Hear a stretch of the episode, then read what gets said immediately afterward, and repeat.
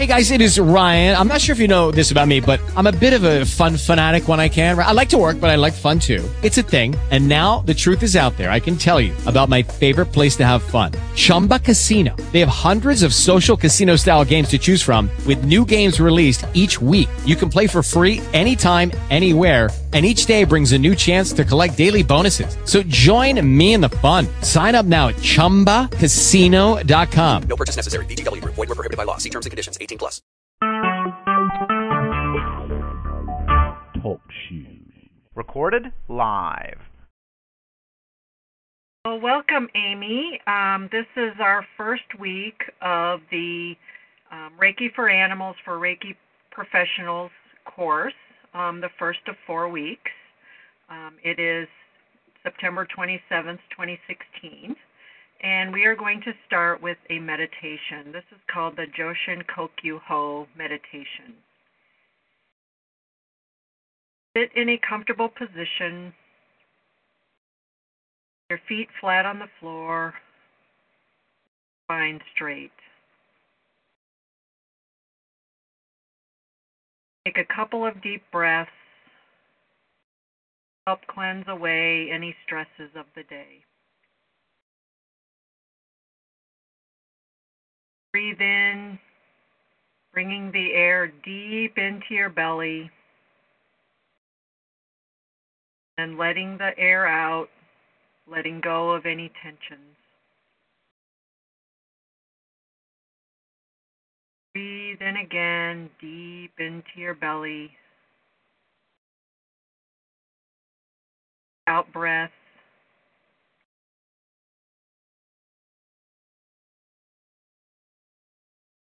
Place your hands together in front of your heart.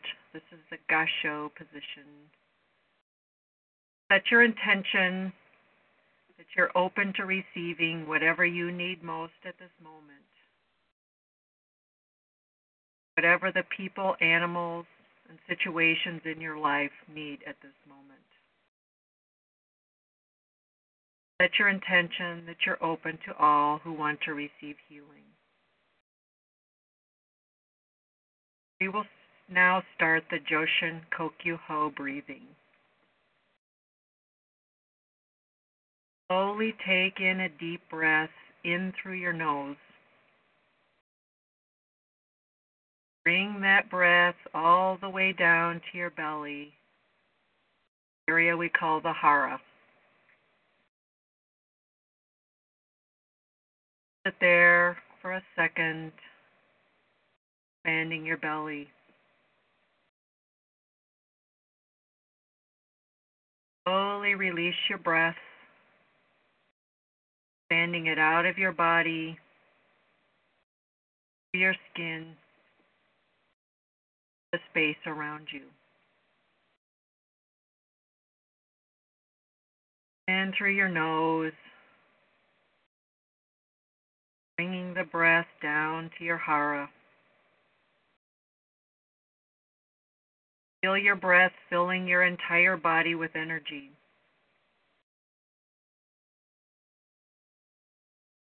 The out breath Feel that energy expanding out of your body, your skin, space around you.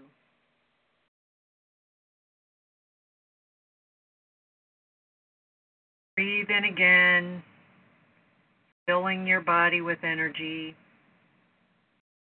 See this energy as a beautiful bright light. This is a light you are born with. Your original nature, true being, your true self. As you continue breathing into the hara, your light becomes brighter. As you breathe out, feel the light filling your body out into the area around you.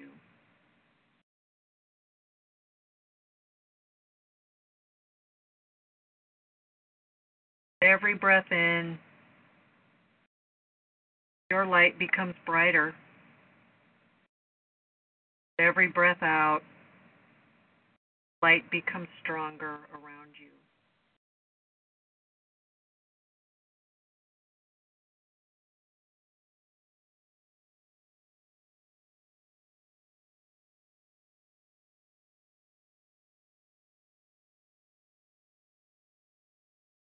As you breathe in, feel your body filled with your inner light. As you breathe out, feel that light shining out of every pore of your body, filling the space around you.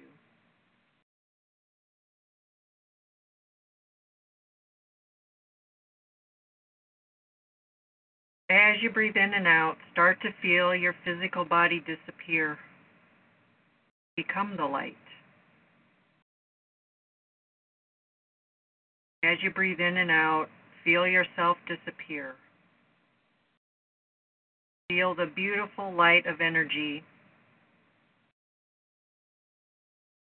Feel yourself become your true self.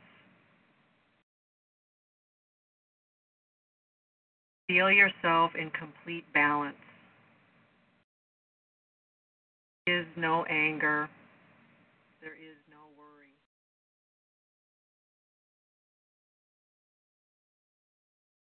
Remember to keep the space of Reiki with you.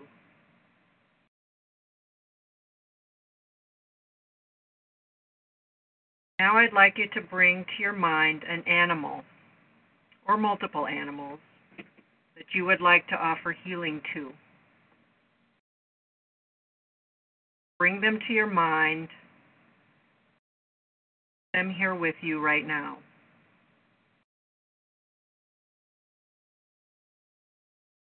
Set your intention that you are open to facilitate their healing process. Whatever they need most at this moment, or nothing at all. Simply going to offer, and it is up to them if they choose to receive.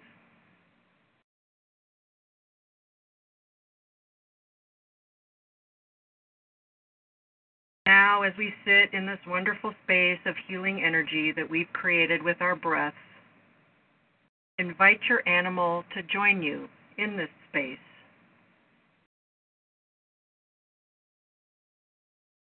Imagine that your animal can step into this space or step out of this space at his own will and choosing.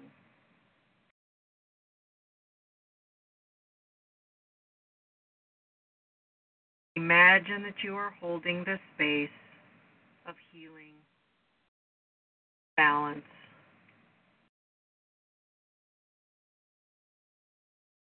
or holding the space to assist your animal.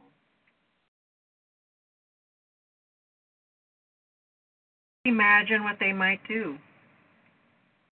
Might step in, step out,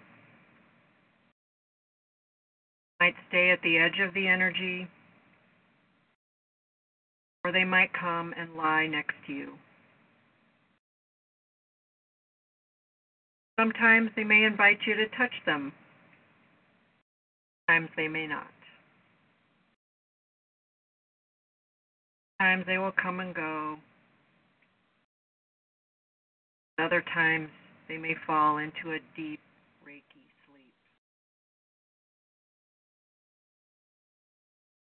Whatever they choose is okay. Or just feeling the connection with the animal. Your heart's intent on offering healing without expectation.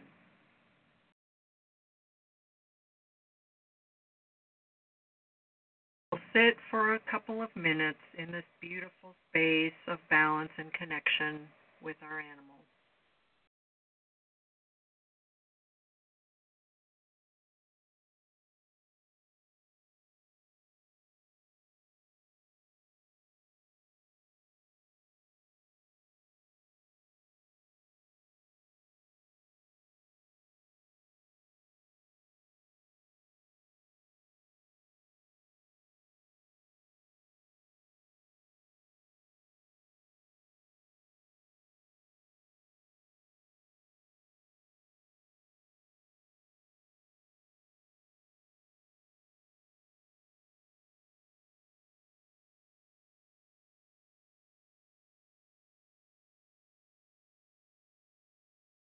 Back.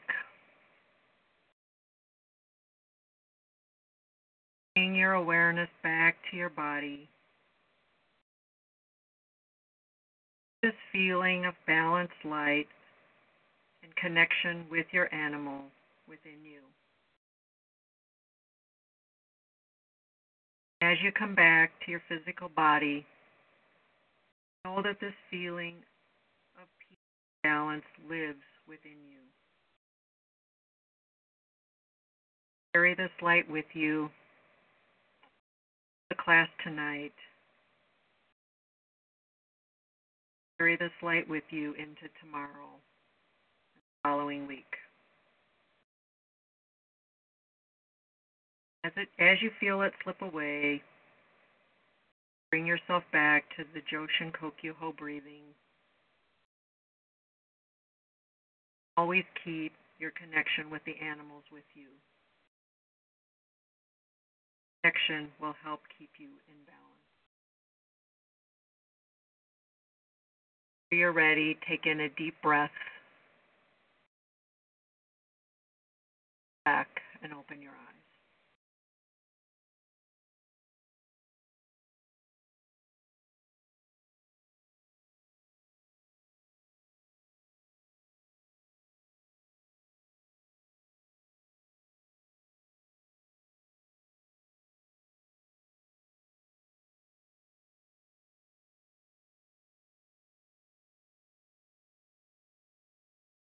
Unmuted you, so whenever you're ready, um, let me know. I'm ready. So this was um, the Joshin Kokyu-ho, and we're going to talk more about this in other weeks. But this is one of the the kind of basic meditations um, that we do from a traditional Japanese um, standpoint. And what it does is it helps us connect with the energy of the earth.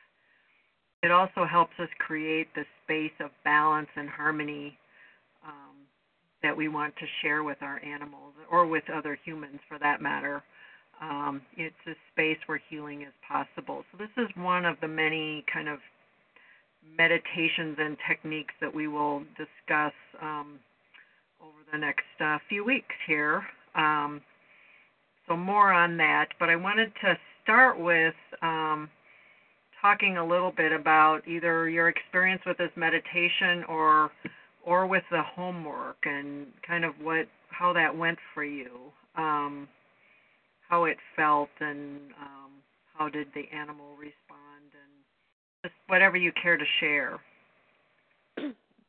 Well, last night I um, tried doing the Reiki met- Puryear method um, with one of our dogs, and um,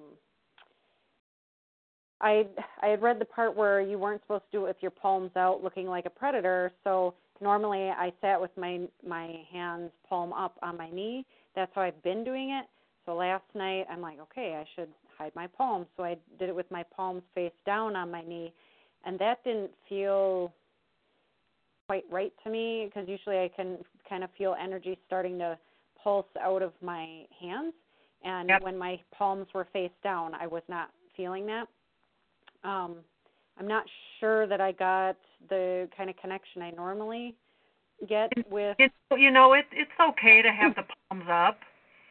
Um, that's totally fine to do that. I think the point um, of that comment in the in the notes is that we don't want to be like intending that we're like beaming the you know the energy towards the animal.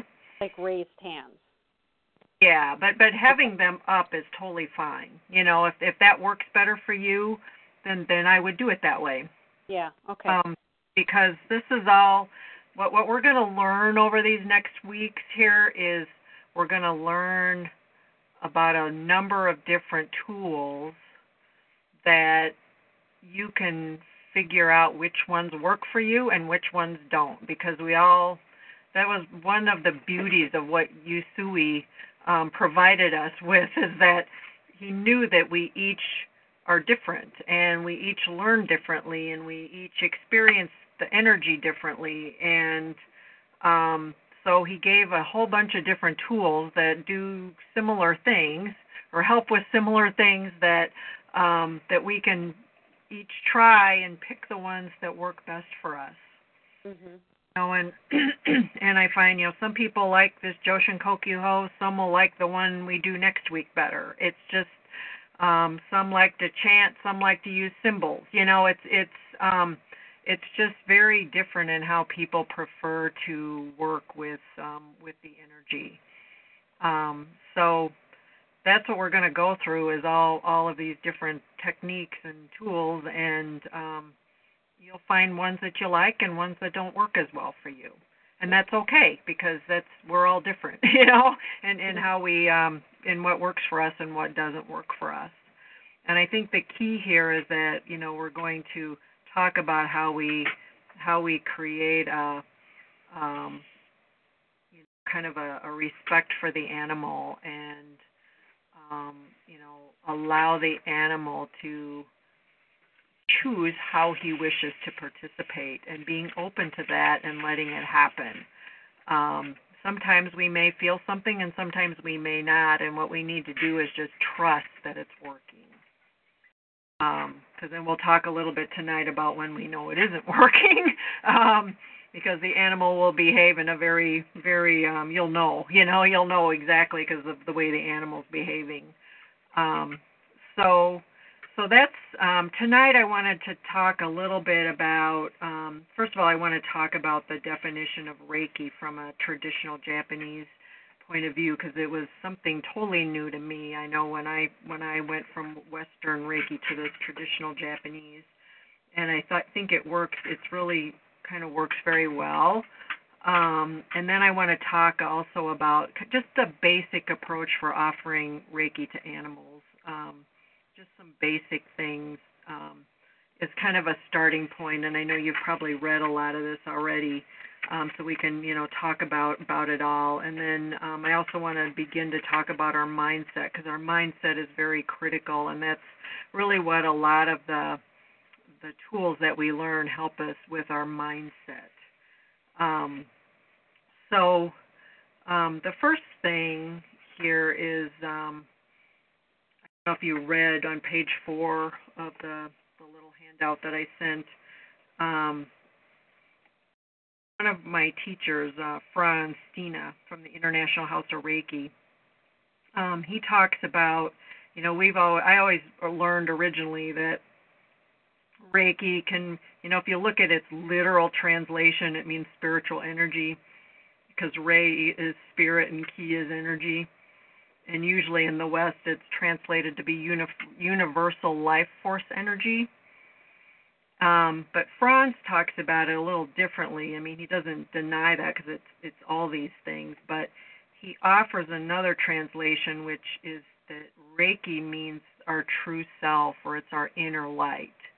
So it's kind of like our soul, you know, it's the inner part of us, you know, and um, you know that our our inner light is, you know, it's it's bright all the time, and what happens is life happens to us and um, as as we go through life, that light appears to be dimmer and dimmer um, to the outside or to to us. And um, he he has this analogy he always talks about. It's it's about a lamp with a lampshade. Um, you know, and when you put a lampshade over a light bulb, it makes the light bulb look dimmer. But in reality, the light the light coming out of the light bulb hasn't changed. It's the light's the same you know and as you put more and more lampshades you know if you were to stack a bunch of them over the top that light would just get dimmer and dimmer um, but then when you take the lampshades off the light becomes brighter and brighter um, and then it's able to go out further and further you know into the room you know as you take these lampshades um, off of it and what he says is you know that all the stress of life so angers worries our ego um, things like that are really like the lampshades, and what they do is they cover up our inner light.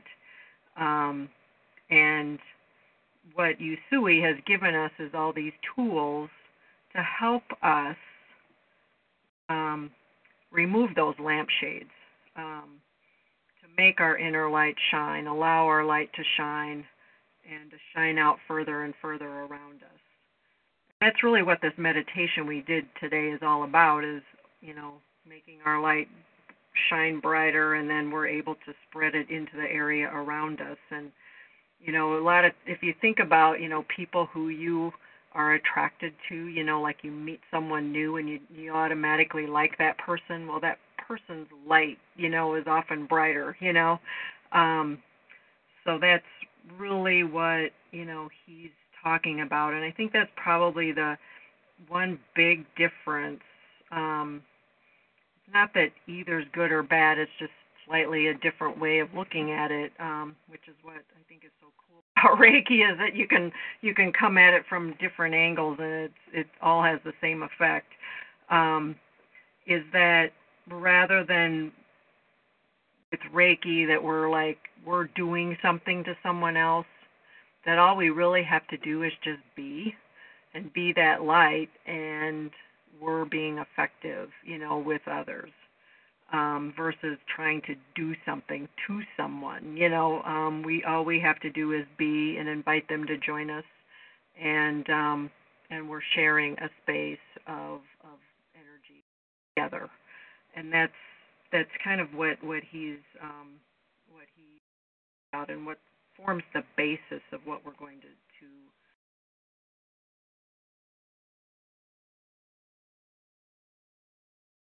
So does that make sense to you? Yeah. Mhm. I just I found it to be a really interesting um kind of way to think about it, you know, um versus you know that oh we're we're getting energy from source and channeling it through us and out our hands to to someone else that you know really this energy is it's coming out of us and it's part of us it's who we are and it's emanating around us through our whole body. It's not just our hands, it's really our whole body. So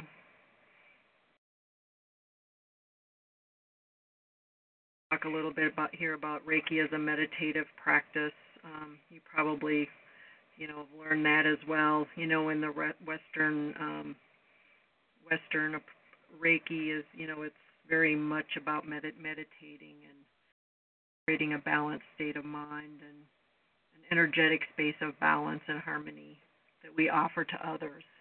And, um, you know, we're offering this to them so that they can self heal. Not that we're healing them, they're, we're making it possible for them to heal themselves.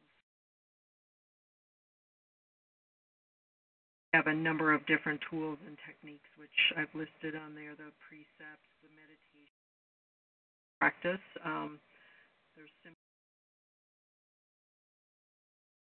attunement or an initiation, or in Japanese it's a reiju. Um, number of different tools that we can draw on to help us create that space of balance. Any questions or? No, I'm just following along issues around that. Okay. So now I'd like to talk a little bit about um, basic approach offering Reiki to animals. And the approach with animals really is um, very important, and it's it's somewhat different from humans. In fact, quite a bit different from humans.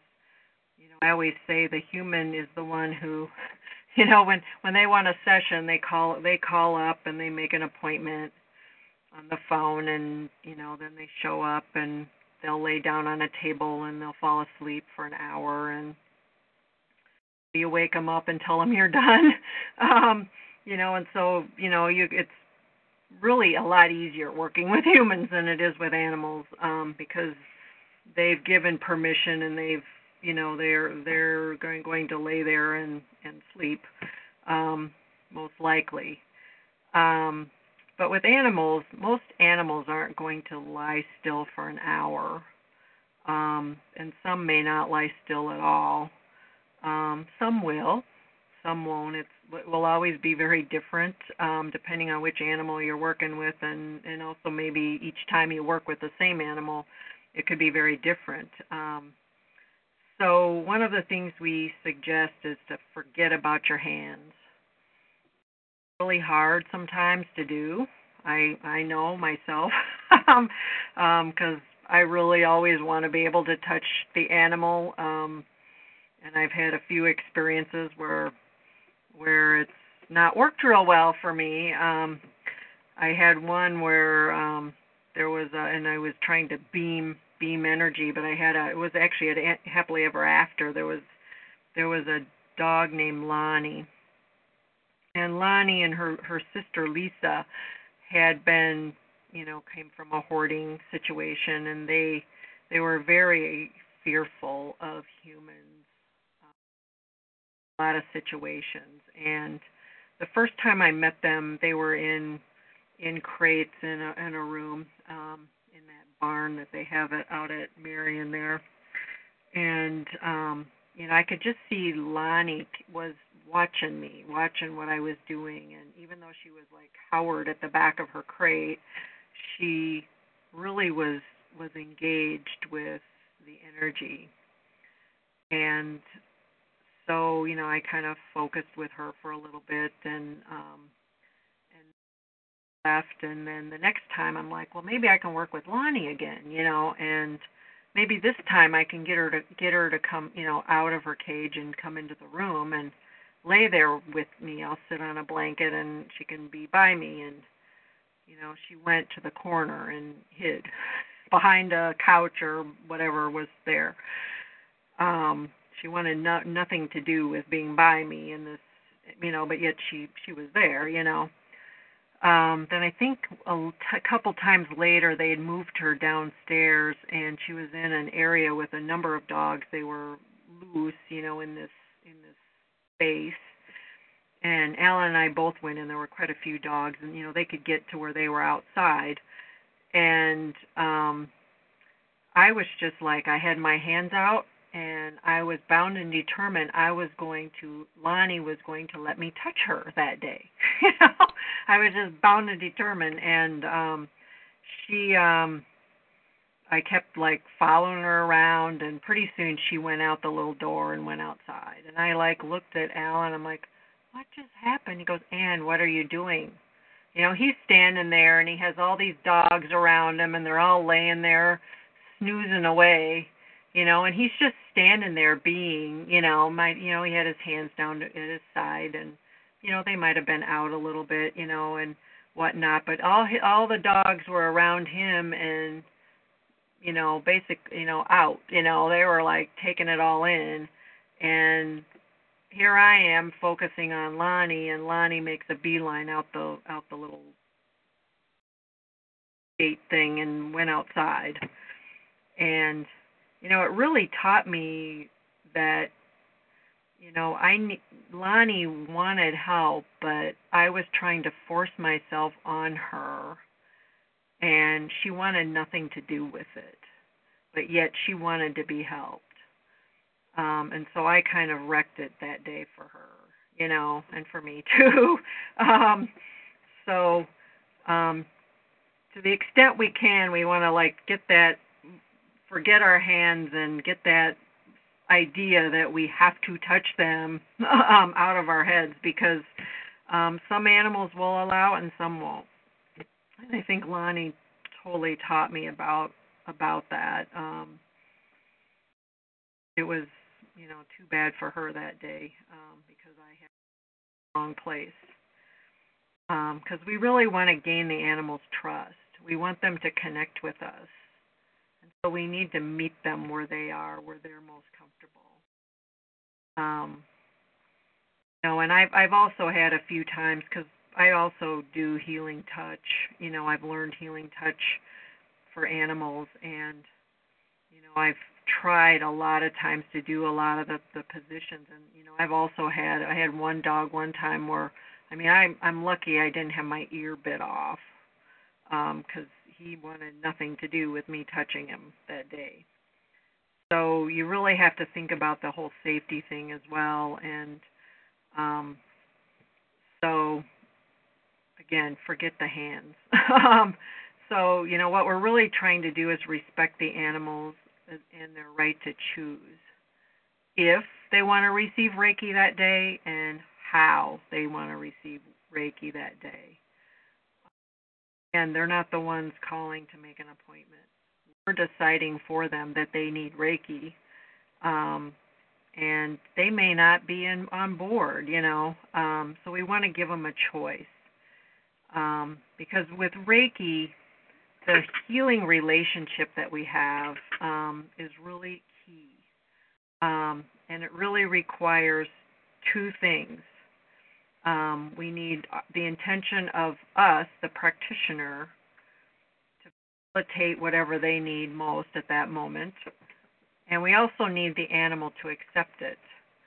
I know when I'm giving like an intro to Reiki, animal Reiki class, or like a talk or whatever, you know, I'll tell people, you know, even with humans, you know, if somebody comes in with the idea that they're going to prove that it does not work, guess what? It won't because they need to be open to receiving as much as we're open to facilitating um, session. Um, so it takes both sides. It takes both of us, you know, both both sides for it to happen. And so um, I don't know if you noticed in the meditation, but you know, there's a, a number of ways to get the animal's acceptance. Um, you know, some people are animal communicators, and they'll just ask them that way. Um, hey, would you like some Reiki today? Um, even if you're not an animal communicator, you can ask them that. Um, but the way I tend to do it is I do it through intention. And so I set my intention that I'm open to facilitating whatever the animal needs most at that moment and then or nothing at all. And so I'll, you know, you give them the option to, you know, if you really don't want it today, then we'll stop.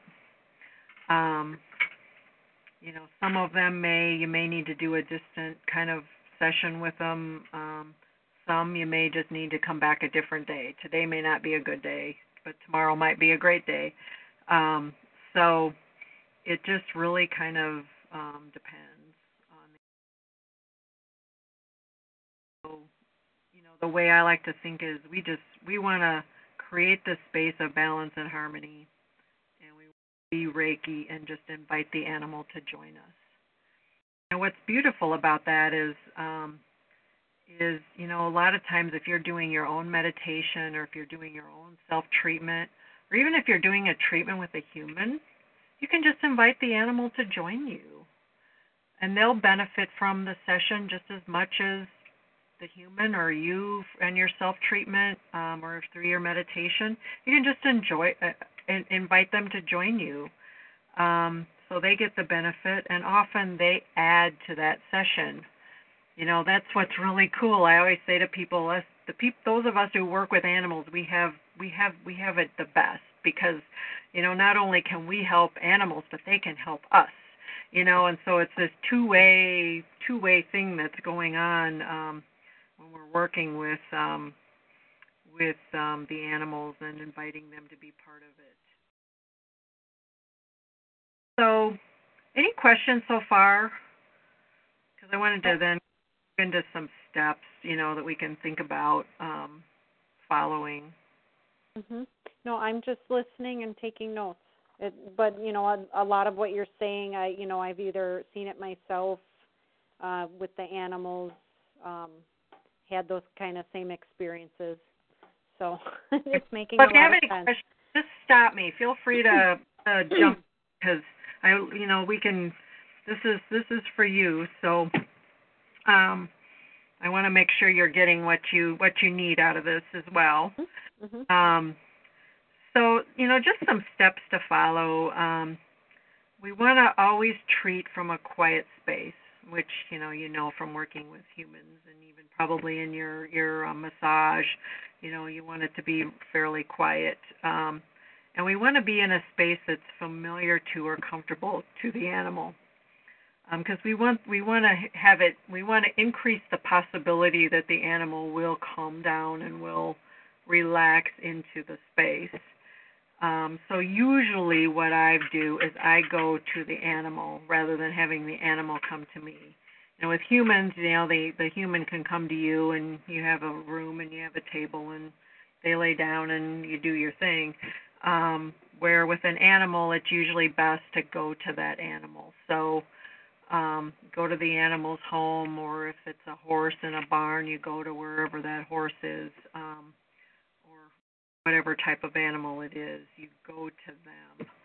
Um, we always want to have the animal have the ability to move around if at all possible. Now, it's not always possible if you're at a shelter um, because, you know, like I said, with Lonnie, she was in a crate and, you know, she had the space of her crate to move around in. Um, but if you can, it's nice to have a, a, the ability for the animal to be able to move around and also a way to get away um, if he or she, you know, if the animal wishes to get away.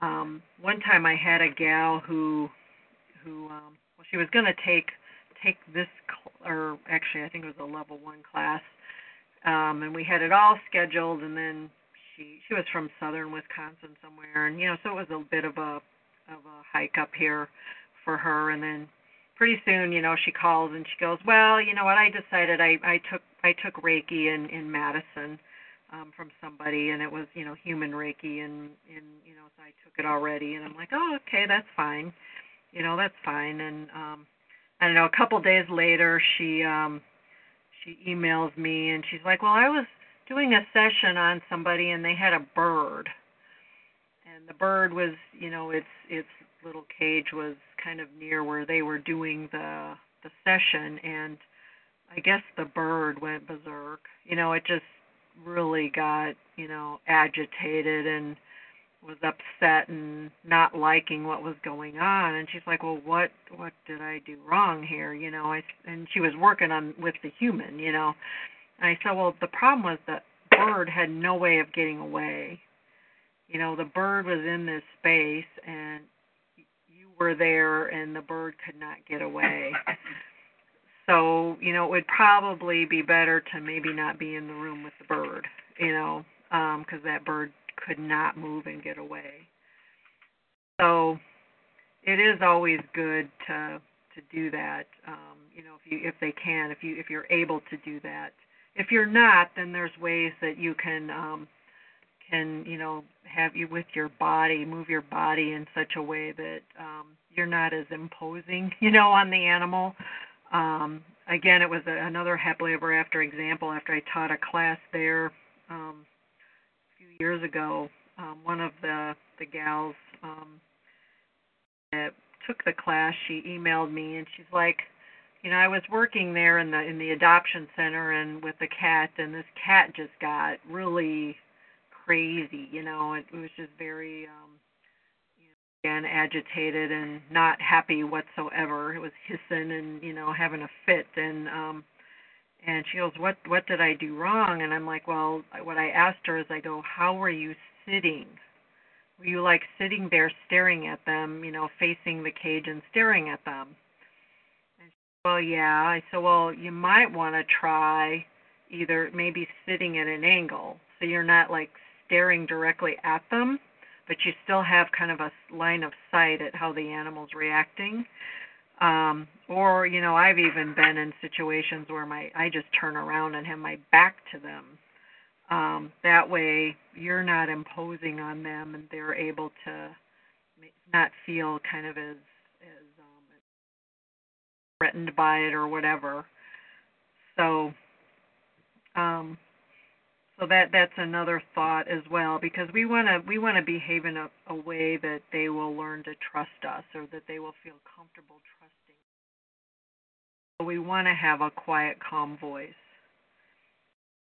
At their level, that's always good because we don't want to be domineering over them. Avoiding eye contact um, unless they initiate it. Thought um, in working with with an animal. And we also want to make sure that we're a very clear channel. Um, like I said, we you know we'll be talking a lot over the next few weeks about the toolbox or the the techniques and meditations that we'll be be um, learning and, and talking about and trying and practicing with um,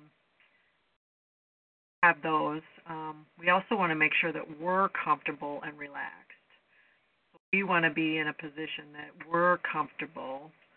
Um, you know, you can sit or stand depending on the situation.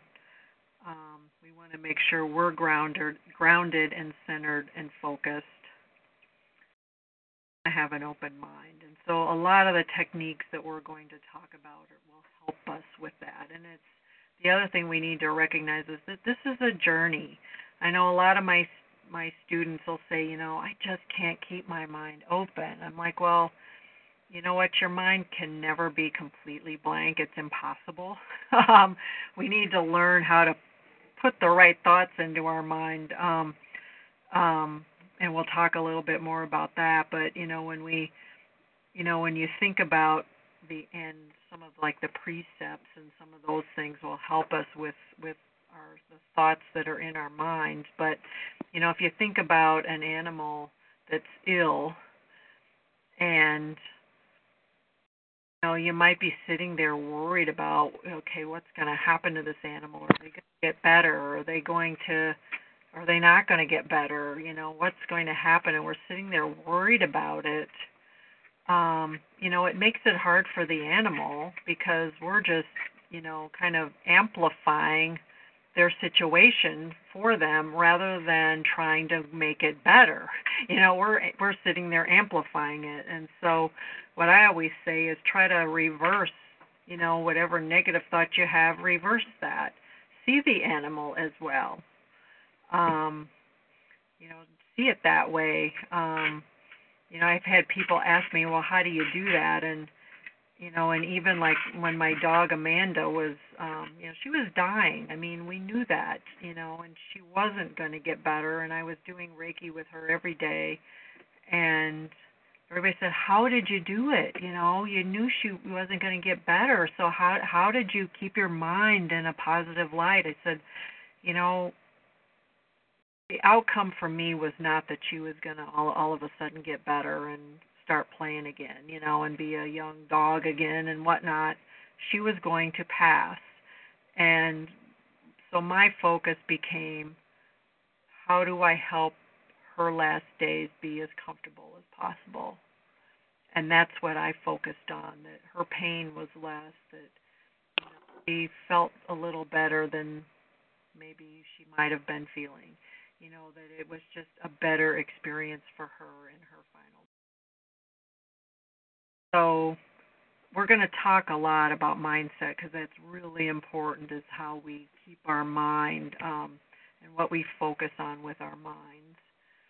Um, so, you know, as you as you if you have things about that, please let's discuss them because that is is really important and it's again it's not something that may come right away. It's something that we all work on for you know i call this all a, journey. It's a lifelong journey because you know we're none of us are perfect and you know we're always working to improve and things will improve over time but we'll never get probably to a hundred percent perfect in in any of this.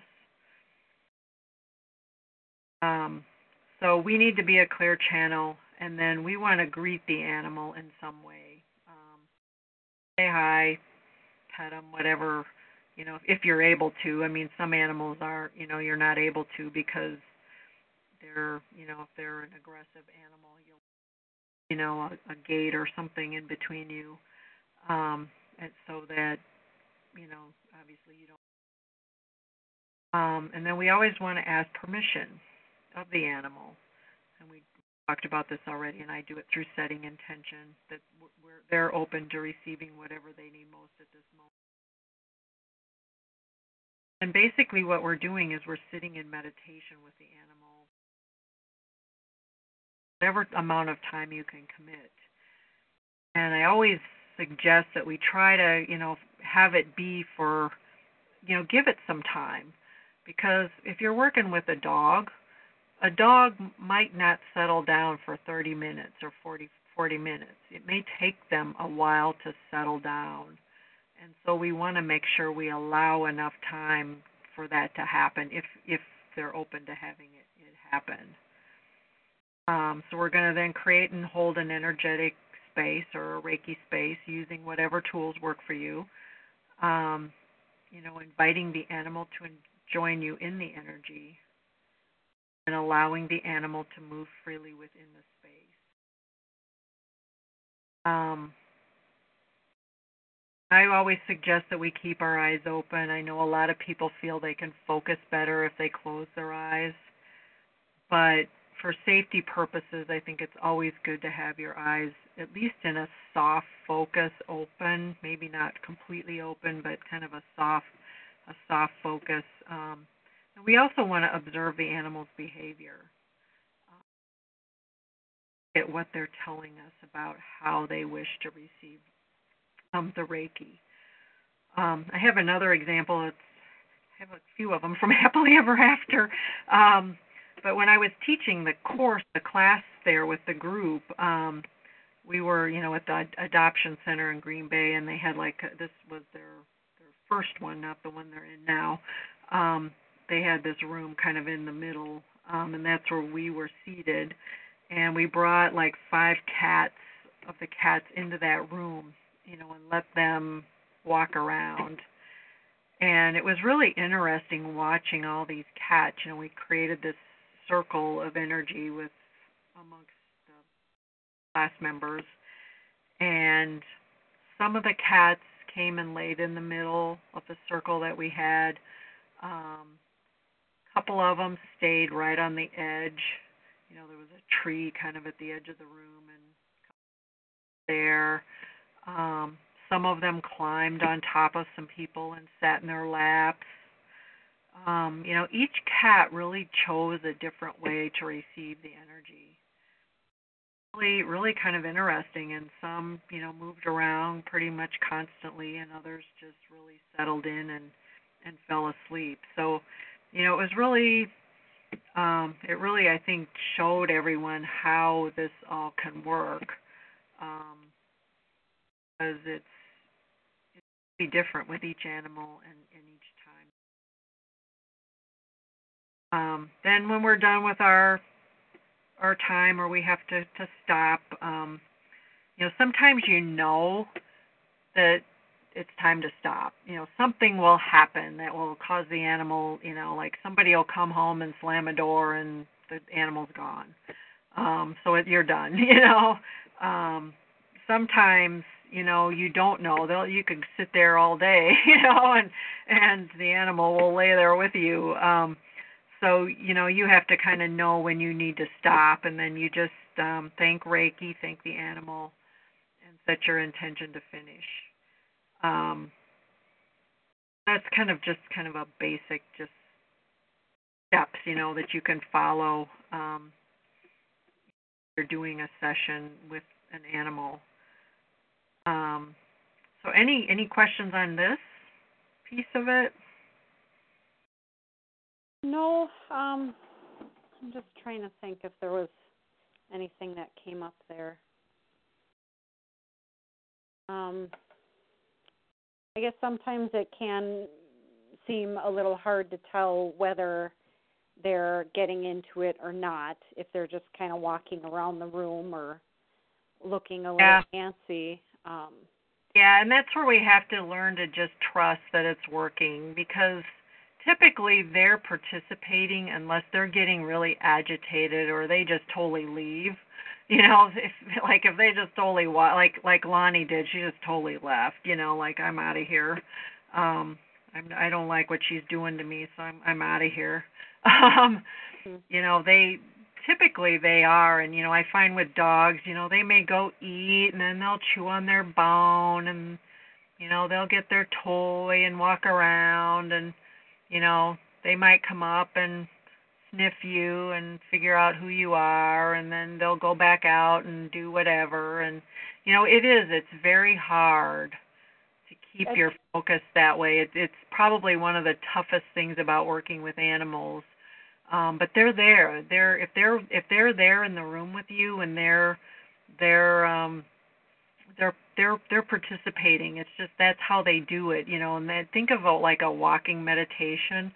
If you've ever done that, where you're just kind of walking and you're meditating, that's really what the the dog is doing. Is is he's doing a walking meditation. But it's it I know it I know it's hard and it's very hard. I know I struggled with that a lot um too when I was first starting and I know a lot of people struggle with it because it is hard to feel like you're doing anything when the animal's playing and eating and doing all these things and right. like Well, and it it horse looks graze and you know um it looks like they're not participating too, even though I may know that they are. And you've got mom sitting there watching this, going, "I'm paying money for this." You know, I'm I'm always thinking yeah that's that's, that's a really is hard hard part of it too. too. That's that's where with the people you have to explain to them mhm this mhm is what's going to happen. This is Mhm. what they think. And you know you ask them to join in because hopefully they're experiencing it as well um because they're going to going to be sitting in this space that you're creating as well. So um you know the other thing i find is often the animal's issue is not the animal it's the situation that they're in. Um you know it's because the family is chaotic and the family's got stress or mom is stress at work or or whatever's going on in that life of that animal with the people and whoever's in their situation. And so a lot of times it's the situation that needs healing. Mhm and then it's amazing how you know when the people start getting feeling less stressed and and stuff like that all of a sudden the animals better you know? Mhm. it's um it's it's kind of interesting you know that way because everybody thinks well oh i'm i'm my animal's got this wrong with it you know? Yeah. When you know it's really the whole situation that the animal's in that's causing them to have that you know especially if it's things like anxiety or you know chewing up everything or whatever um you know we you find that a lot of times that's due to the situation as opposed Yeah. to that animal only and it's only that animal's problem and nothing nobody else around it but that's the other beauty of what we do is is you're able to include the family or you know mom or whoever whoever it is in that you know if they're sitting there with you and you invite them to join in as well um you know hopefully the whole situation will improve. But it is hard and so you have to you have to find a way to explain it to them that in a way that they can understand that um that here's what's going to happen and it's going to look like I'm not doing anything but but it, I am you know? Um and their dog's behavior is normal. The pacing is Yes. normal. They're not doing it wrong. Um, Right. Because uh, you know, I I've had a, a couple instances where the mom is getting nervous that oh this isn't working, this isn't working. So her nerves are affecting the Exactly. animal during the session. He can't settle, and so I'll, t- I'll tell mom, okay, you need to relax. He's doing it right. Everything is fine, but your nerves are getting on his nerves. So just trust that it's okay. And then when mom settles down, well, by golly, puppy settles down. yep exactly Mhm. totally totally yeah it's it it is it all goes together and um that's why I like to look at this as kind of a holistic thing it's not just this animal has something wrong it's really the whole situation and so you're you're there to help the situation whatever it is you know and everybody's will be a little bit different um but you know it is kind of amazing how how it does help you know especially when it's not a physical thing that you're working on it's more of a emotional or a, you know.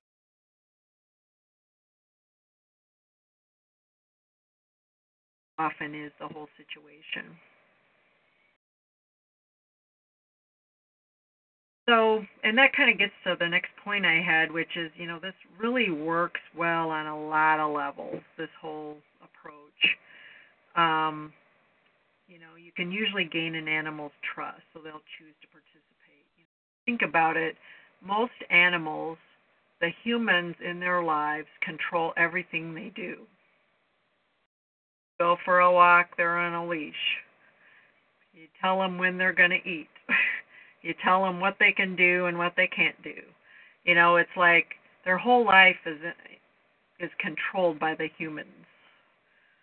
And so Reiki is something we can offer them where we let them choose. Often when we give them that respect, they will. Um, they'll want to connect with us because they'll gain a trust in us because we're letting them choose. Um, this approach allows us to offer Reiki to multiple animals as two dogs and three cats, like I used to have. Um, um, you can offer it to all of them at once. You know, and and sometimes you go into a, a situation and well, this dog is doing this, and you find that it's really the cat that's going to come forward and not the dog that time. Um, you know, and that's okay um, because everyone is benefiting at the same time. Um, you can offer Reiki to animals that may be aggressive or wild. You know, so like Lonnie, that example. Um, you know, if I hadn't, and of course I approached it wrong at that one at one time, but you know the first time I offered, you know she was in a in a cage and there was a whole room of dogs, and Lonnie was able to experience it. Um, she was fearful, but but she was able to experience it because I was able to not have to be right on. Um, we took a level three class um, at a wild animal sanctuary. So we were working with bears and tigers and gators and monkeys and wild animals and obviously couldn't be in their in their in their enclosure with them. We had to sit outside the enclosure you know, and offer offer to them, and it was it was beautiful. It was absolutely beautiful. What what we did there, and you know, getting back to the situation, the gal that ran the the sanctuary after our first day there, when we came back the next day, she said she lived on the property, and she's like, "Wow, what did you do?" It was so quiet last night, you know, because usually it's kind of noisy, I guess. Um, you know, the birds start talking and you know all this kind of stuff, and it was it was so quiet because of the work that we did there that day. And she's like, "Can you come every day, you know, forever, every day, all year round? Because this is great, you know." Um, you know, so there's just so many things that this can do um, the other thing is we don't need to know what the animal's need is. We don't really need to know what's wrong. And a lot of things that we, you know, a lot of the modalities out there are great, but you kind of need to know what's wrong so you know what to do. Um, where with with Reiki, we do not need to know that. Um, I've found that a lot of times, you know, I'll be asked to come for a specific purpose. and what I find is I help something else while I something else that needed helped before whatever the other thing was was. Um, had a dog. Um, she was a greyhound dog. Her name was Ida, and um, she was starting. She was 10, and she was starting to get some physical issues, and so that's why I was invited to come and, and work with her. And so I, you know, I went a few times and worked, and there was one evening when uh, a thunderstorm um, came through while while I was there, and Ida like her she she was laying there and her head came up and started panting and shaking and she was trembling and it was she was obviously totally anxious, you know, with this thunderstorm and and um but she stayed laying there and so I just kind of stayed with her and you know time went on and we just sat there quietly and you know she was shaken and trembling and whatnot, and then um, after a while, this all just started getting less.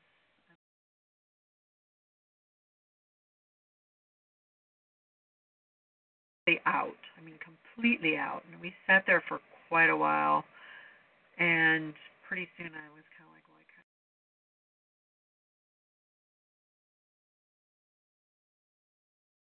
thanked her and said goodbye, and she up at me and went back to sleep. And I talked to her mom, and her mom is like, yeah, that's normal. Whenever there's a thunderstorm, she gets very anxious like that. She just goes crazy throughout the whole storm. And so anyway, I saw her a little few or whatever it was, and um, that that summer we had quite a few storms, and um, her mom's like, you know, ever since you were here, she hasn't been anxious during the storm. She'll just acknowledge it and go back to whatever she was doing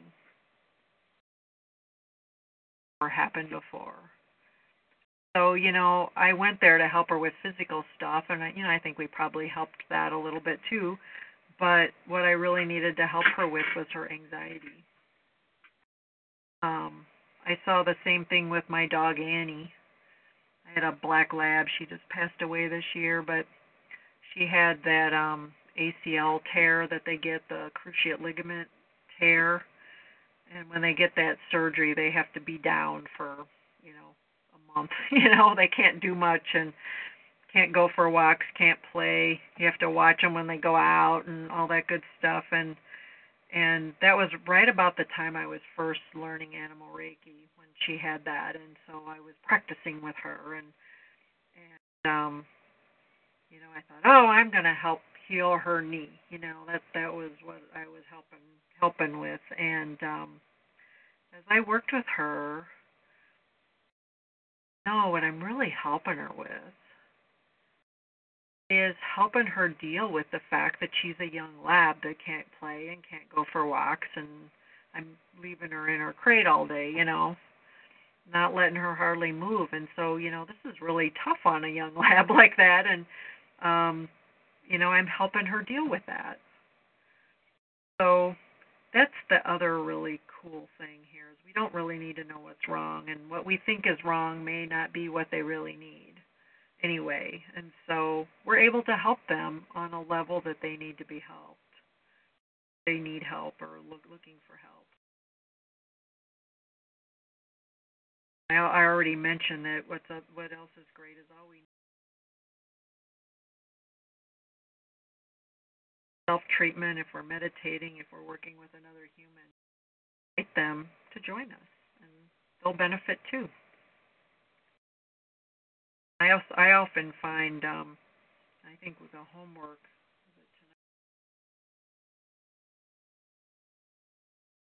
actually invite do a self treatment and invite the animal to join join all that is um, i personally find that my sessions are much more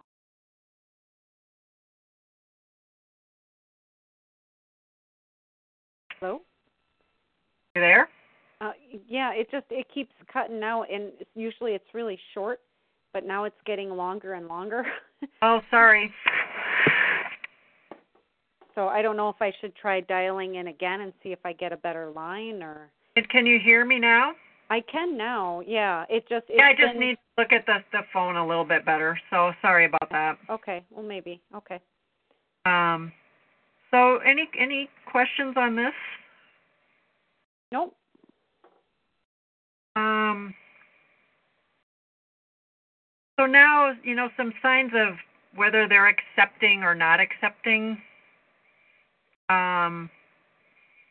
You know, most usually with you can tell when an animal. It's pretty obvious if an animal is accepting or not.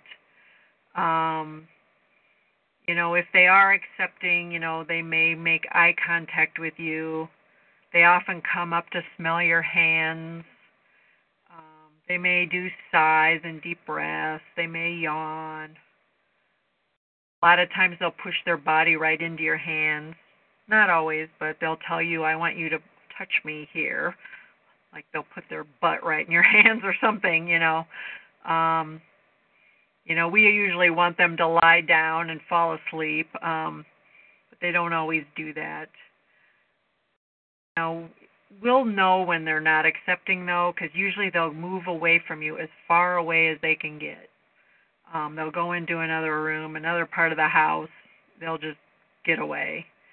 Um, but usually you see where they're obviously just very annoyed or they're very agitated or they're very nervous. Um, that usually means that they're not accepting it. So if they're grazing or if they're eating their food or playing with their toy or whatever, but they're kind of around the area where you are, they're they're they're participating. They're there with you. It's really when they just get really agitated. And you know, I haven't really seen a ton of that at all. Um typically I find that that um you know they're they're pretty open to being part of being part of it as long as we keep ourselves in that right space um, that they want to connect with us. But if you do find that they are, you know, not wanting it that day, you know, it's really probably best to just end the treatment um, and come another day because another day they might be just fine, you know.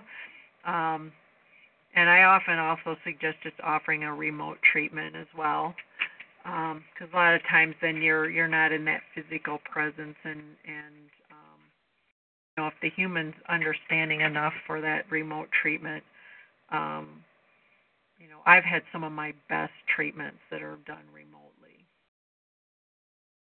I was going to ask I was going to ask about that because there are some situations where I would like to offer a remote treatment and I'm what do you actually get people to pay for that? I mean, have you yep. had people accept that and they're like, "Yep, I am willing to pay for that service." Yep. Some some, you know, you, you've got to have the right person that gets it or that is mm-hmm. willing to, to try it or get it. Um not everyone will be because it's a little woo woo for some people. Um mm-hmm. But you know, I've done a lot of them with you know where I've done it volunteer. You know, where I've worked with a like a rescue, um, or whatever. Happily ever after. I've done a few. Um, mm-hmm. I, I had a, a cat rescue that I used to work with. The gal that I I worked with, she's moved, you know, to New Hampshire now. But, um, but I I helped. I worked with a lot of her cats. Um, doing it that way. Um, I had another gal that she was down by Janesville, and she was wanting um she's tried a number of things to help her bond better with her horse.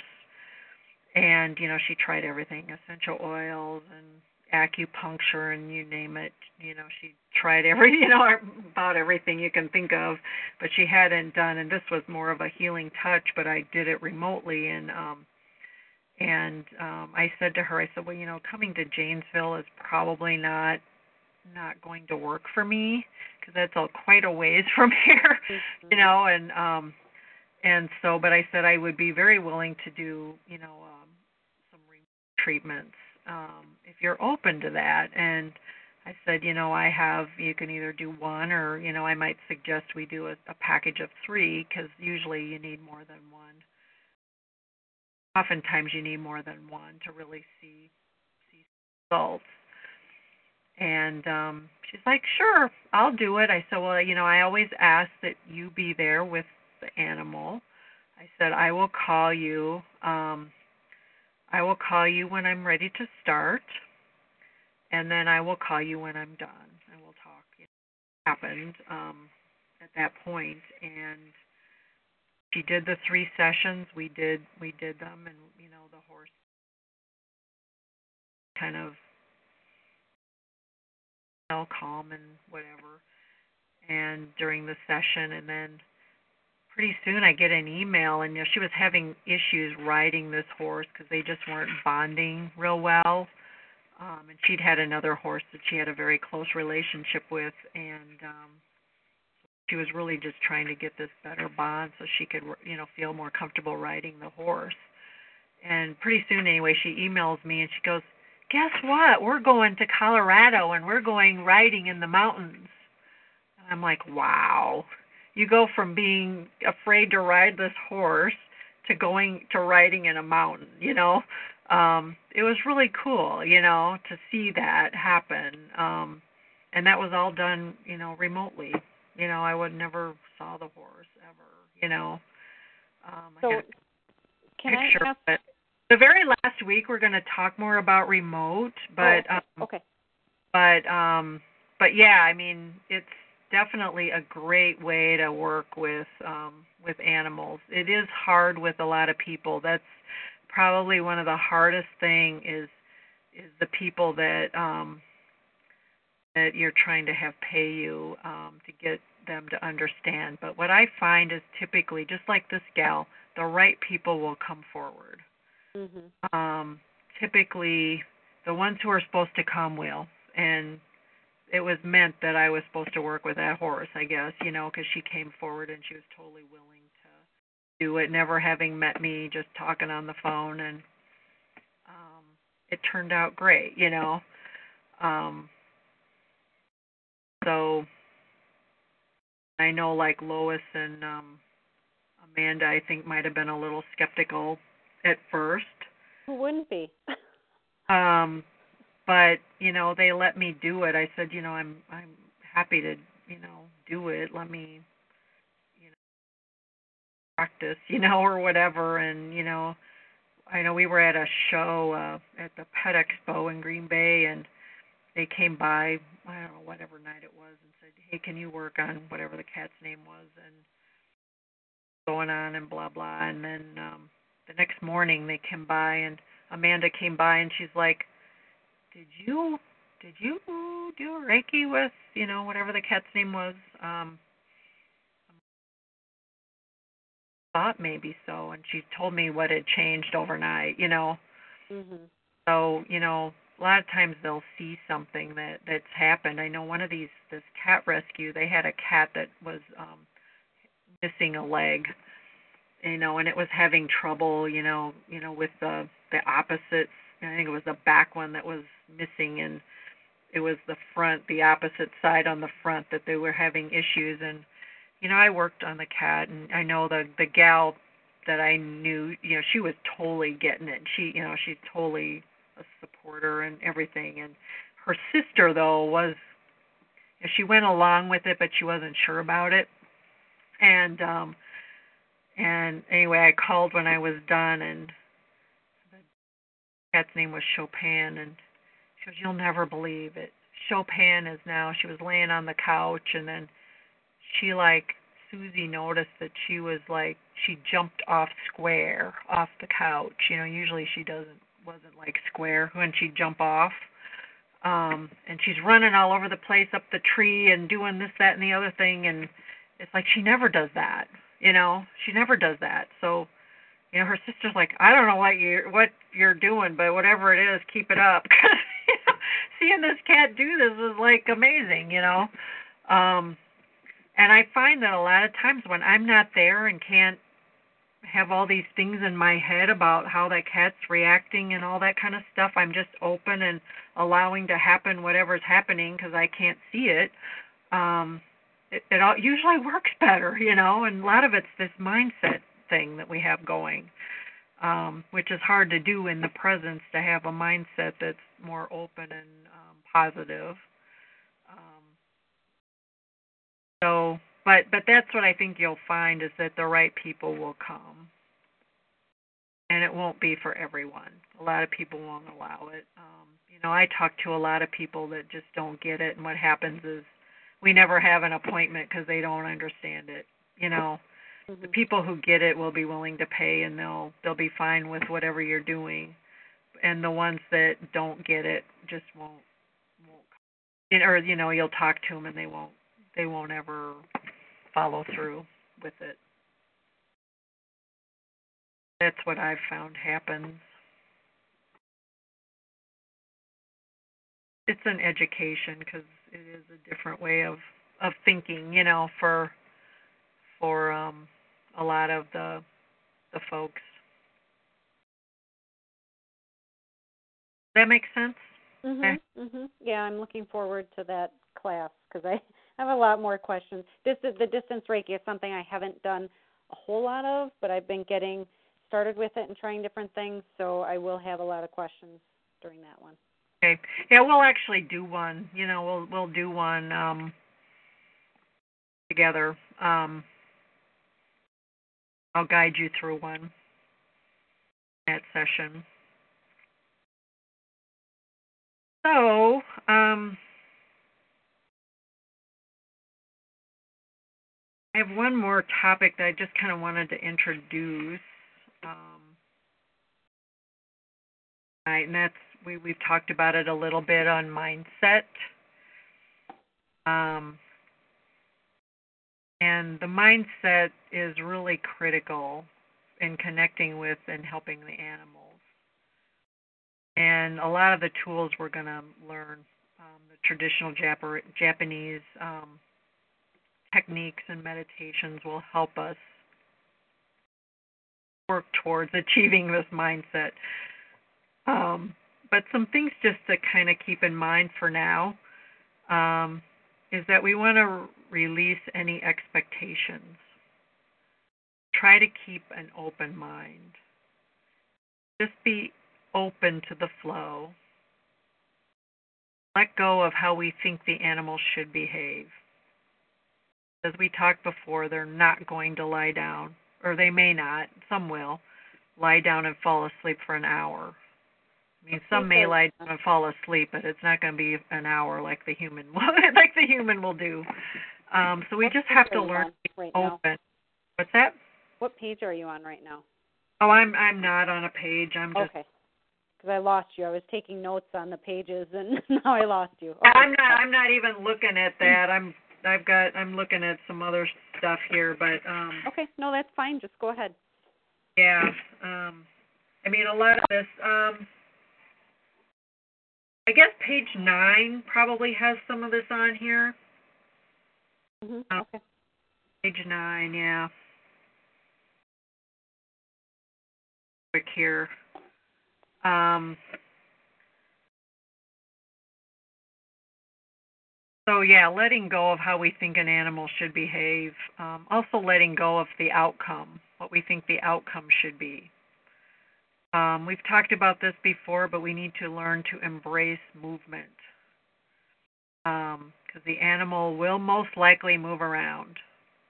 Um, and we just need to know that they are receiving the energy. And always focus on the positive. You know, animals are very sensitive, they're very aware of our state of mind, our emotional state. And if we're angry, if we're worried, if we're sad, you know, they know that and they may not want to participate with us or connect with us. Because we're there to help them. We're there to help make a something that's maybe not so great better for them. And if we have all these negative thoughts in our mind, you know, we're we're not creating a more positive space for them. We're we're just um amplifying what they've already what they're experiencing and so they won't want to be part of that because they want something better. So i always say see the positive outcome. You know, see them strong and balanced. See them healed. See them have a smooth transition.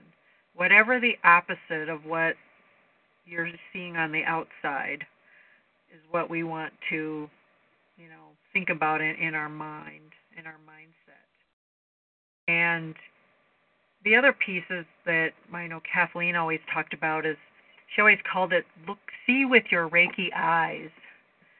And what she was really referring to is don't look with your eyes at all, look with your heart. Look into the animal's heart and see them for who they truly are. Look beyond that outer shell that might be be all mangled up, you know, in whatever way. Um, that might be sick or it might, you know, be aggressive or it might be whatever. Look beyond that outer shell and look into their heart and see who they truly are, see their true being. If we do that, they're going to want to connect with us.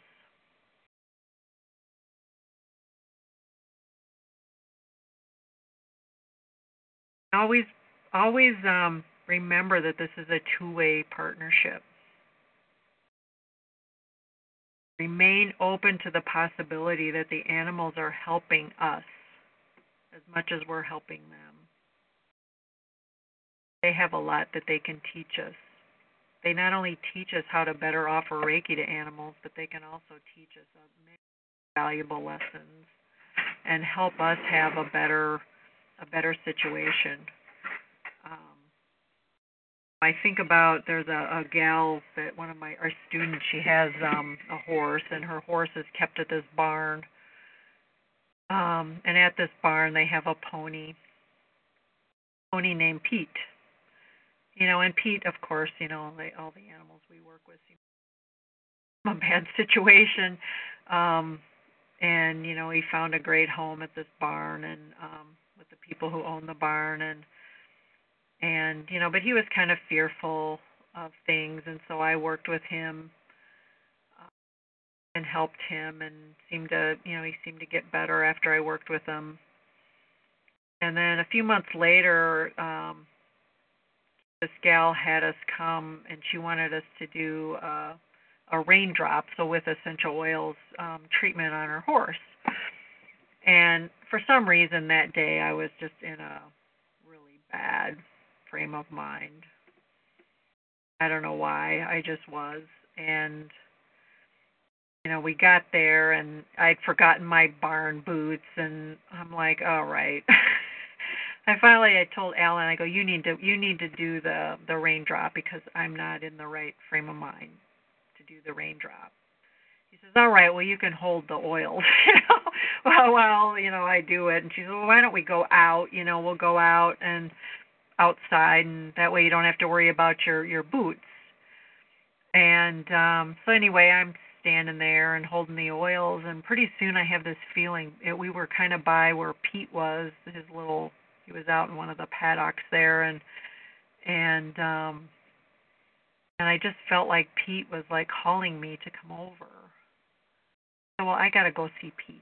I'm to here i'll i'll set this on this chair and you go and i'm to go and see pete so I went over there and I sat, I stood by Pete. He was up by the fence and I stood there on the other side of the fence and just kind of stood there with him and I just sat there and I'm or stood there and all of a sudden all of this or whatever it was I had going on all went away. It just like it just all melted away. Here with this horse actually knew I needed something that day. Beautiful. Now, here I helped the horse a few months earlier, and then the horse helped me a few months later. I think that's what's so beautiful about this is it goes both ways. All this beautiful circle that we're working with here.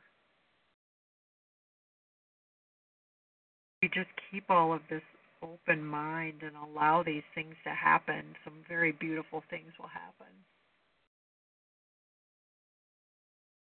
And, you know, we're not always going to be perfect. You know, our minds are going to stray. What we need to do is just revisit one of the techniques that we have to help us focus back in. Few weeks is talk about um,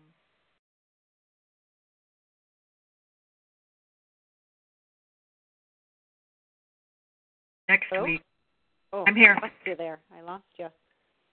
Um, I got to remember to just keep talking up at the phone. Um,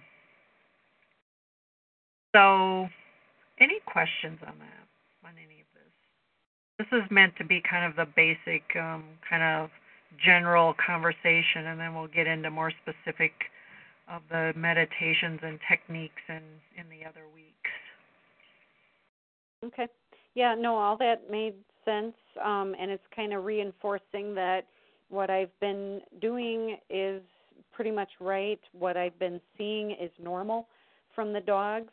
Um, so yeah, I'll be interested to you know learn whatever other tools or nuances or or other methods um, we kind of get into going on.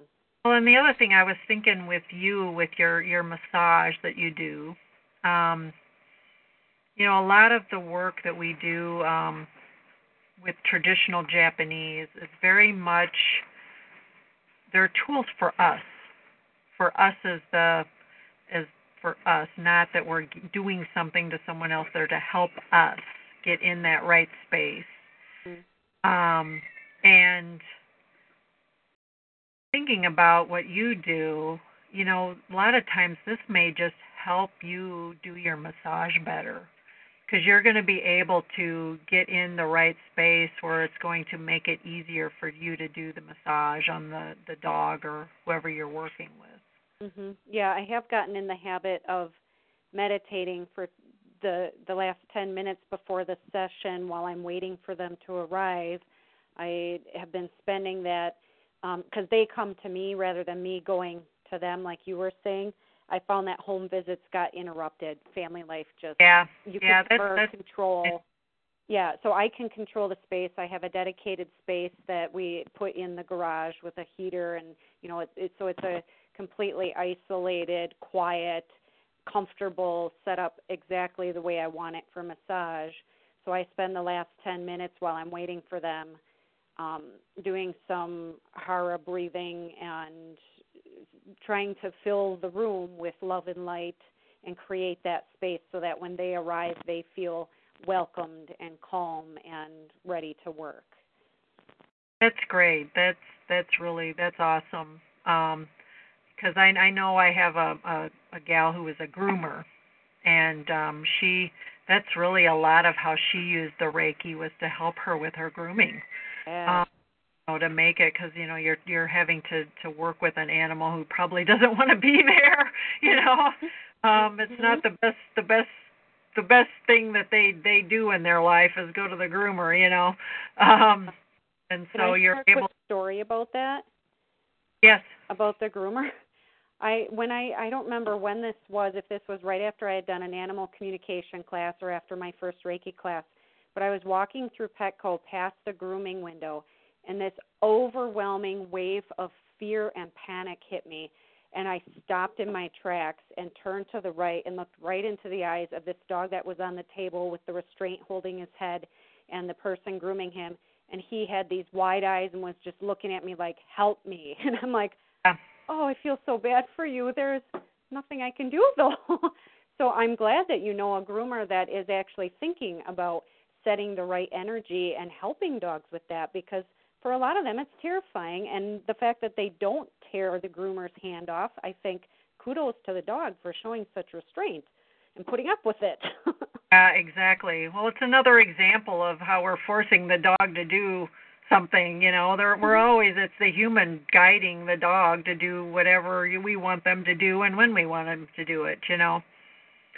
Um so you know if if i always say if if that's all someone gets from it is to help them do something else they do better that's great you know?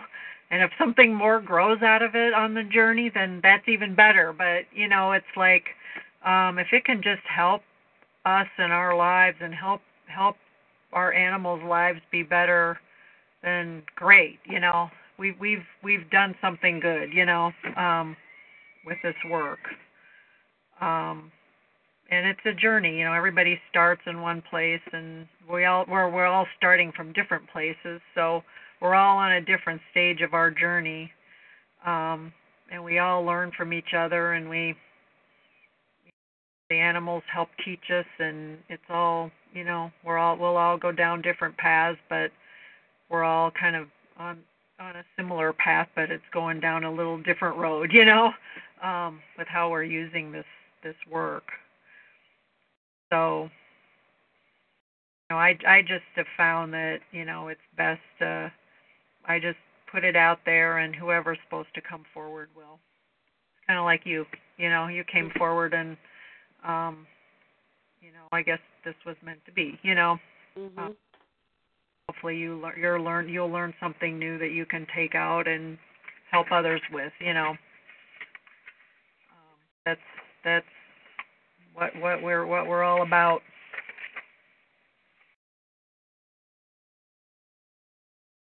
So that was pretty much what I had for this week. What I had for the oh wait, I have one more thing. Um, you'll notice on page 11 there's a meditation um, with the animals creating a Reiki space. Mm-hmm. And you'll see here the um, the Joshin Kokyu-ho is hara breathing. Um, that's really what what it what it is. Um, but you'll see it talks about the Joshin Kokyu-ho. You know how you um, and I actually do say here, place your palms face facing upwards. Um, so you're right in doing it the way you were doing it, um, facing them upwards. Um, I read that this morning and I went, oh yeah, I could have done it that way. um, you you breathe in through your nose and you bring the energy down to the hara, which is at your belly, basically your belly button area, just a little below your belly button. And then when you breathe it out, you're bringing the air and the energy out through your your skin and into the space around you. So what you're really doing is you're bringing energy in and you're grounding yourself at your hara and then you're pushing it out of your body into the space. So you're creating kind of like this reiki bubble if you will around you. And that's, you know, and as you do this more and more that bubble can be wider and wider and wider. Um and what you're able to do then is invite an animal to join you in that space. And that's really what this whole meditation is about on page 11. Is you're you're creating this space of balance and harmony around you using this hara breathing or the Joshin Kokyu Ho. Um, and then once you create this beautiful space around you, then you're able to invite the animal to join you in that. So you're sharing this space of balance and peace and harmony and whatever together in you know in this space and you're holding that space for the animal. So that's that's the the meditation that um that I have in for this week. I have some pages here on things to consider with different animals. I'm not going to go through that um but then I had the homework and and I suggest if if you can if you have time to try to do this on a daily basis um, the more we can practice, the better we are. And I think we find that I find that when I'm able to to do something on a daily basis, everything in my life goes better. So it's it's helping me be better at helping others um, when I try to practice on a daily basis. And so I have three or two things here. Um, this is the week I had the self treatment. Um, is you know, doing the, this meditation with the animals, creating the space. Um, and then the second one is doing a self treatment, and then invite the animal to share in the energy with you. And you're talking about uh, working with the animals that are in the room with you for these, right? Yeah, yeah. If if you can, if if you can't, then bring an animal to your mind, like we did in the meditation. You can do it that way as well. Is that basically a distance treatment then? It's very similar, yes. Um, but you know, if you have animals around, or you're able to go, you know, to happily ever after, somewhere like that, you know, you can work with those animals. Um, whatever whatever you have available to you. If you have a friend who's willing to let you work, you know, whatever. Um, you know, but just try it um, and see how it works and see if you notice a difference or see how the animal behaves, how they respond, and also how you feel as well. These are all just things for you to try. Um, you're going to find you'll like some better than others.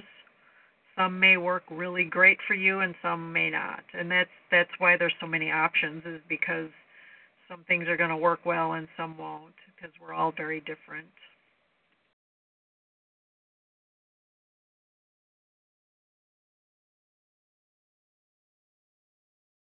That makes sense? Mhm. Um, there's a couple stories in here that I had. Oh, there's the one on the five cats from Happily Ever After. Yes, um, I read that one.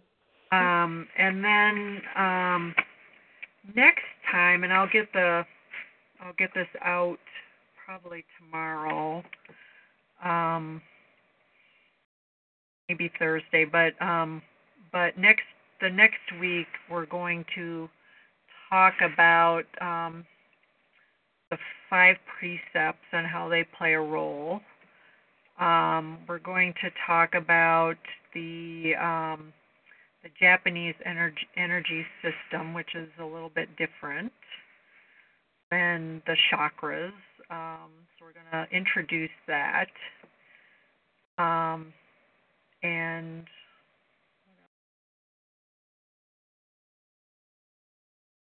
that's a lot of what we're talking about next time. So I'll be really introducing that to you and how it all how it all works together and how it will then set up um, the next week, which we'll begin talking about. We'll have a, a new meditation called Hatsurei. That'll be the third week, and then we'll, we'll start talking about the symbols and mantras. Uh, third week, and then we'll finish them the fourth week and do a do a remote treatment the the fourth week. So, and then I'll you know I'll share how I I I've picked up using some of these different to in in the work that I do and how you'll be able to try it and you'll find that you know some work and some don't you know as well for you. Hopefully you can find a few things that that will help you know help as you work with an animal and help with creating that mindset that will help them gain your trust and connect with you one other thing that I didn't really talk about um, that one of the stories the one on boots that I have in in there this t- this week um, is that sometimes it just takes time you know the first time you you meet with an animal they may be like not totally sure what you're what you're up to mm-hmm. with them um they may be a little cautious around you um because they don't you know they're not used to working with a human. They get the energy they just aren't used to working with a human this way. Um and so but you'll go like another time and you'll see that that they start gaining that you're you you'll start gaining their trust. And and over time as you work with them like with boots it was like the third time finally boots decided to jump in my lap and sit in my lap for the whole time where the other time she was kind of going all over the room she might sit close to me by the end of the treatment but you know it would took till the end of the treatment before she'd sit close to me and then the third time, she basically walked right up to me and jumped in my lap. You know, so sometimes it just takes. You might have to do, you know, a few sessions, and you'll find that it'll improve as you do more sessions. You know, so that might be something too. Is if you do have an animal that you can maybe do multiple sessions with, and kind of see how it changes over time you work with that animal. Mm-hmm.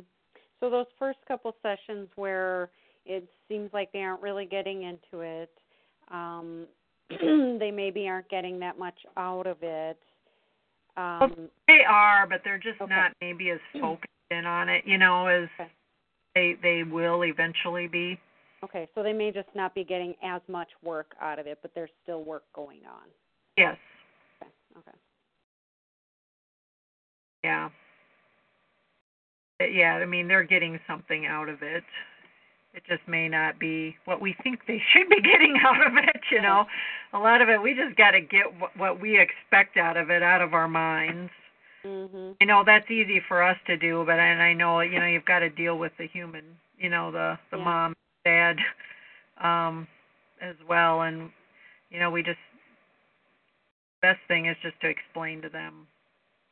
Here's what I'm doing, and here's how I would expect it to go. Mhm. And I do encourage um, buying packages of three. I explained to them that the first session is really just us getting to know each other. Session two, they start getting some work done. Session three is where the real work, where they really settle in and start. So I, I kind of prepare them for that and try and get them to buy a package. Yeah, that's so that they that's, don't just come once and then go, well, whatever. Yeah. No, that's that's really good. I you know I have trouble with people even doing that sometimes. You know, it's it's um it's kind of funny. I worked with this dog that um dog had cancer. And you know they called, and it was a very nice couple. They were very open to it, and um, but you know, and they had a really nice home. I probably could have handled a package of three, you know. Um, but you know, no, I we just want to do it week week by week and um or you know, time by time. And so I went once and then I I went a second time. And then then you know, you know, they seem to see some results, you know, out of it and then it was like all of a sudden it was like well, you know, I don't think Bailey's going to be around much longer, so we'll just stop. All right, you know, it's up to you, you know, um, however you want to handle it. And I don't know, they contacted me a, a while later, and it was more for her mom or something, you know. And you know, we it never her mom never needed needed me to work with her, but she was contacting me about it, and she's like, "Oh yeah, Bailey lived another year." after you know we had the sessions and and um i'm like really you know and but you know they got it but they didn't get it you know it's like yeah, yeah. could have really bailey you know we might have been able to help bailey have a more more you know calm and comfortable life you know right if they even if dying it, that was that was when he needed you the most right um i've done sessions when when during deaths I've done that. Um that's really um that's really beautiful. Mhm.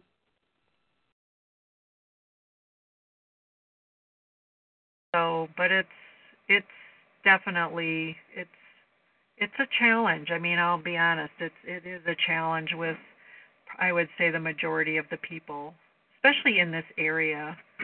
Um there's just there's a, a hesitancy, you know, with mm-hmm. a lot of people, and I've I've had, you know, I I my my hope was to try to teach at a lot of the rescues and sanctuaries and humane societies and whatnot, and I've just I found that it's really tough, mm-hmm.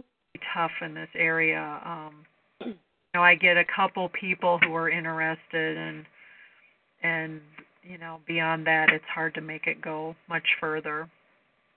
Yeah. Um, where you know, like others, or like in other areas of the country, and you know, they're having classes all the time at their, you know, with the volunteers at the at their their, you know, animal organization, whatever whatever it is. Mm-hmm. So it's just, you know, it, it'll get there. We just have to be patient. I find that really hard sometimes. That's one of the things I struggle with is patience. Um, but you know, I think the more of us doing it, the more normal it will seem. right, exactly. And once people start seeing results, Mhm. that's that's key. You know, it's funny. I with the Fox Valley Humane Association here, um, they were one of the first ones I went to because they have a beautiful facility there, and I thought, well, it'd be a great place to teach because they have a nice room where you can teach, and you know, they have all the animals. And I thought, well, you know, I know they have the animals up front that are up for adoption, but then there's some in the back that that are, you know, have issues that, you know, that they're working on with them, and I thought, well, you know, maybe uh, you know we could work with the ones in the back, you know, because that way you wouldn't have all these people around, you know, Mhm. watching, you know, and like, what the heck are they doing, you know? Because I'd go sit in a room and I'm sitting there with the animal, like they're like looking in, like, what is she doing? you know? um, but you know, it's funny. I'd go in there and the director'd come, Anne, I'm so glad you're here. Whenever you're here, it's so peaceful and so calm, and it just feels so wonderful whenever you're here. I'm like, great, that's awesome, you know. But then when you go and you try to teach the volunteers and and whatnot, they put the skids on. You know, they they didn't want that happening there. I taught one class there, but that was it. You know, and you couldn't get the volunteer coordinator to work with you and you know, it was just it just wasn't working, you know. And finally they said, "Well, you can come, but you can only come on Wednesday morning and whatever. You know, I I like I work. I can't come on Wednesday morning. you know, I have to come when you're open. It's the only time I'm available to come, you know, which is kind of why I wanted to work with the ones back, you know, cuz I could help these ones in the back that are having you know that you're trying to help either, you know, whatever their issues are. Um but they just they just didn't it. You know, they they made every obstacle to make it next to impossible. You know and i was trying to be as open as i could be to you know working around them. And but you know unfortunately i can't go on wednesday morning you know mm-hmm. you know because i have to be at work you know. So they pretty much put the kibosh on it all. And i'm like oh well bad. But yet they noticed something when i was there and then the, some of the animals I worked with got adopted like shortly after I worked with them, you know, and they noticed that, but yet they weren't open to going further. So, you know, and it's too bad I couldn't have kept volunteering because that way, you know, they would have seen more results and maybe we could have made progress. But can't do that forever though and that's what I liked about Happily Ever After, especially going out to the sanctuary, is that you know they saw the results. I don't know that they understand it. I mean, they took a class, but I, I still don't think they understand it mm-hmm. perfectly because um, they the whole they they they would prefer, I think, some hands-on kind of things, you know. Um,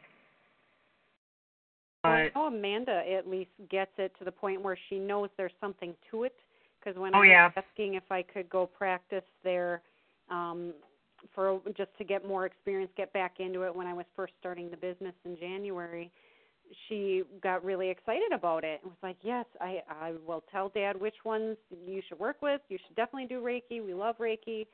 So she gets it enough to know there is something to it and was oh, really yeah. excited. Yeah, she's always open whenever I cuz like I took a share out there once. I only had a couple people come, but you know she's she's always been open to it which i mean because i went to her i'm like you know i'd love to come out and you know this i hardly knew or knew him then and and oh yeah yeah you can come that'd be great you know and so they are very open to it which which is wonderful and i also work with saving paws they're very open to it but you know i can't get i've got a couple volunteers there to take a class but i can't get any other ones. I tried on World Animal Reiki Day.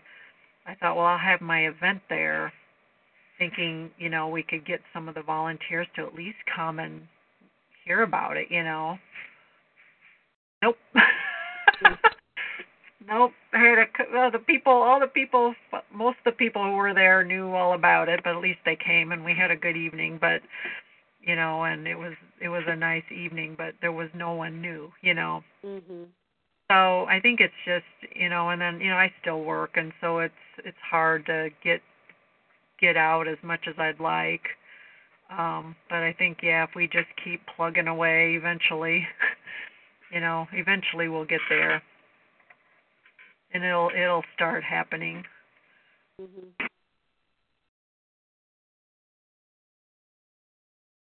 So well, if you have any questions or anything, you know, during the week, please, please feel free to email or call or whatever.